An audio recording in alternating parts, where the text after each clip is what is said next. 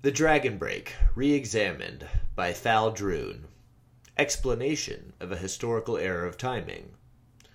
The late Third Era was a period of remarkable religious ferment and creativity. The upheavals of the reign of Uriel VII were only the outward signs of the historical forces that would eventually lead to the fall of the Septim dynasty. The so-called Dragon Break was first proposed at this time by a wide variety of cults and fringe sects across the empire, connected only by a common obsession with the events surrounding Tiber Septim, Biter Times, rise to power, the founding myth, if you will, of the Septim dynasty. The basis of the Dragon Break doctrine is now known to be a rather prosaic error in the timeline printed in the otherwise authoritative Encyclopedia Tamrielica, first published in the Third Era, Year 12, during the early years of Tiber Septim's reign.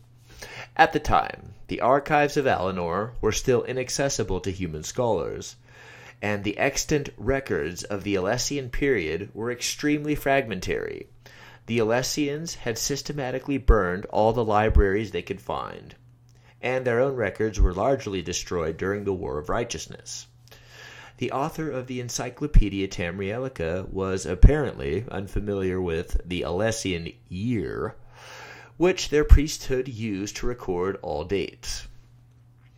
We now know this refers to the length of the long vision trances undertaken by the high priestess, which might last anywhere from a few weeks to several months.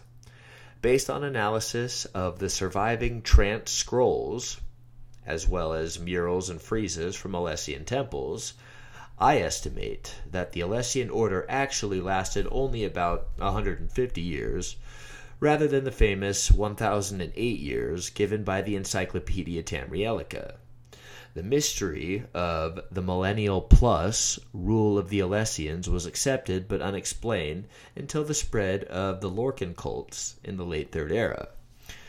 When the doctrine of the dragon break took hold, because this dating and explanation was so widely held at the time, and then repeated by historians down through today, it has come to have the force of tradition.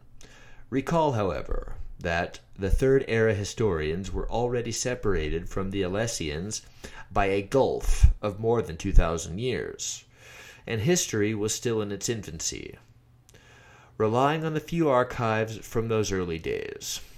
Today, modern archaeology and paleonumerology have confirmed what my own research in Alessian dating first suggested that the dragon break was invented in the late Third Era. Based on a scholarly error fueled by obsession with eschatology and Numidianism, and perpetuated by scholarly inertia.